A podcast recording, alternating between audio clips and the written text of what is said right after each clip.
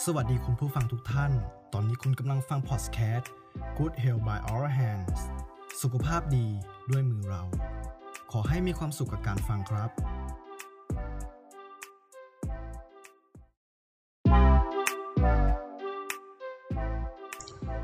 ประโยชน์ของอาหารเช้า ปัจจุบันการดำเนินชีวิตในแต่ละวัน ที่เต็มไปด้วยความเร่งรีบ หลายคนอาจมองข้ามความสำคัญของอาหารเช้า และอาจทำให้หลายคน หลงลืมทานอาหารเช้าไปด้วยความตั้งใจ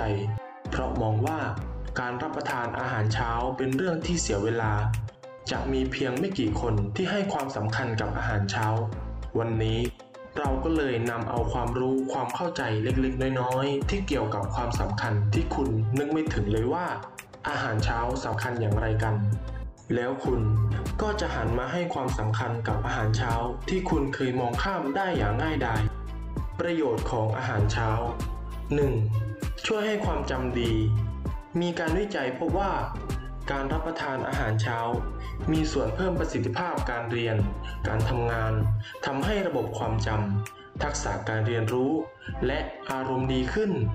แต่หากใครไม่รับประทานอาหารเช้า จะมีสมาธิน้อยลง และสมองก็ทำงานได้ไม่เต็มที่ 2. ช่วยลดความเสี่ยงในการเกิดโรคเบาหวานได้ โดยคนที่รับประทานอาหารเช้า จะมีความผิดปกติของฮอร์โมนอินซูลิน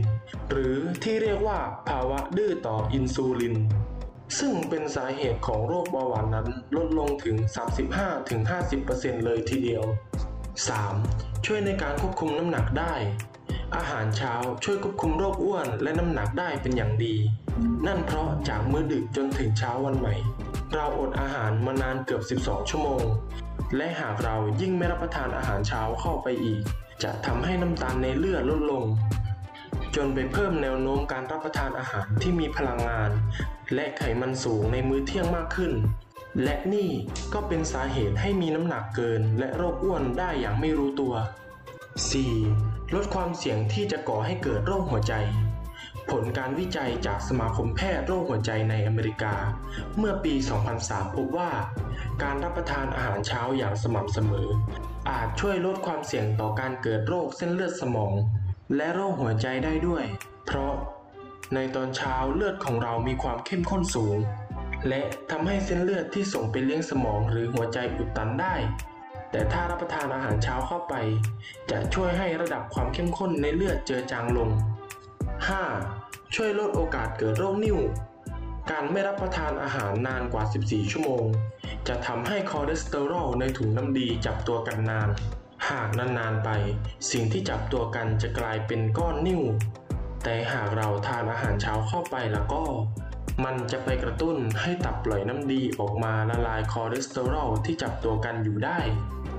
6. ช่วยพัฒนาสมองสำหรับเด็กๆ การอดอาหารเช้าเป็นประจำ อาจทำให้ร่างกายได้รับสารอาหารไม่เพียงพอ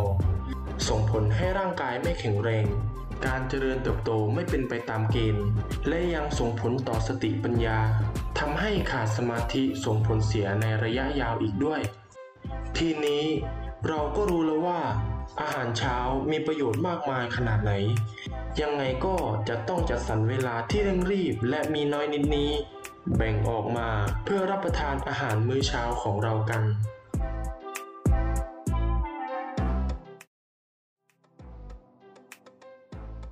ถ้าฟังพอดแคสต์ EP นี้แล้วชอบ ก็ฝากติดตามพวกเราต่อไปด้วยนะครับ แล้วพบกันใหม่ใน EP หน้าสำหรับวันนี้ สวัสดีครับ